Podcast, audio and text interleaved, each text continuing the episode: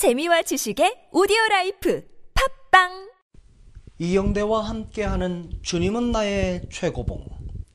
이제 설명이 됩니다. 요한복음 17장 21절 말씀. 아버지께서 내 안에 내가 아버지 안에 있는 것 같이 그들도 다 하나가 되어 우리 안에 있게 하사. 당신이 지금 외롭다면 요한복음 17장을 읽어보십시오. 그러면 당신이 지금 처한 상황을 분명하게 알게 될 것입니다. 예수님께서는 그분이 아버지와 하나인 것 같이 당신이 아버지와 하나 되기를 기도하셨습니다. 당신은 하나님께서 그 기도를 응답하시도록 돕고 있습니까? 아니면 당신의 삶에 다른 목적이 있습니까? 제자가 된 이후로 당신은 예전처럼 자기 마음대로 살 수 없습니다.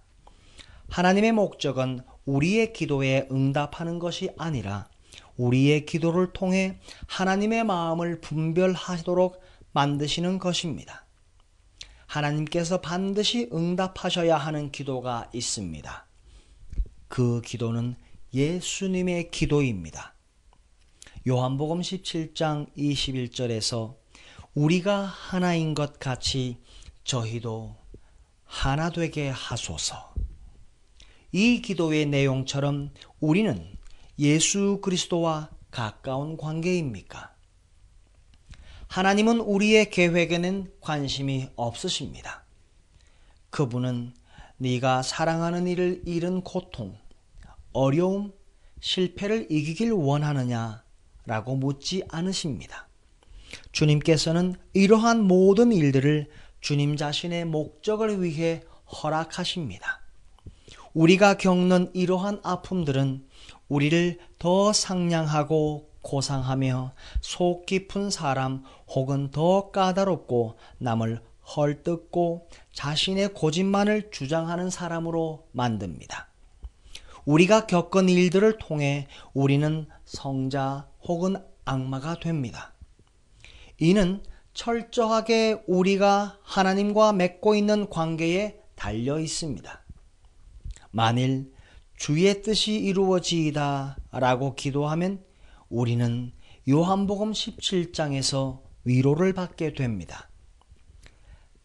그 위로는 우리 아버지께서 그분의 지혜에 따라 일하고 계심을 아는 데서 옵니다. 하나님의 뜻을 알면 우리는 비판적이거나 냉소적인 사람이 되지 않을 것입니다. 예수님께서는 우리를 위해 기도하실 때 무엇보다 주님이 아버지와 하나 됨 같이 우리도 주님과 완전하게 하나 되기를 기도하셨습니다. 우리 중에는 이러한 하나됨에서 멀리 떠나 있는 사람도 있지만 하나님께서는 우리가 주님과 하나 될 때까지 절대 우리를 홀로 두고 떠나지 않으실 것입니다. 예수님께서 그렇게 기도하셨기 때문입니다. 아버지께서 내 안에, 내가 아버지 안에 있는 것 같이 그들도 다 하나가 되어 우리 안에 있게 하소서.